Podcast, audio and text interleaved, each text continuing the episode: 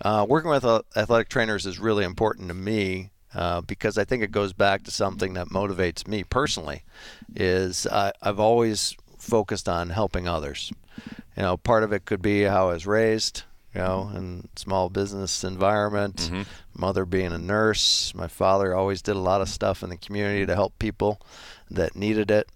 Uh, but what I've seen since joining Mueller Sports Medicine that I didn't realize before is the selflessness of the athletic training community and how they are helping individuals, you know, be their best, recover, you know, um, deal with a you know a, a tough event, deal with all sorts of things.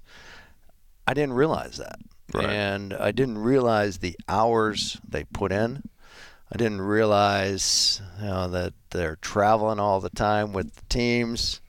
You know, I, I it just wasn't top of mind. Right. And now that I see it, and I spent a lot of time out in the field with uh, all sorts of great individuals, I am just astounded. It is, it it relates directly to one of the things that drives me. Mm-hmm. You know, how do I help people? For sure. Uh, certainly, there's a business aspect of it. As being the president of Mueller Sports Medicine, we want to drive that for the business, but at the same time, we want to do what's right.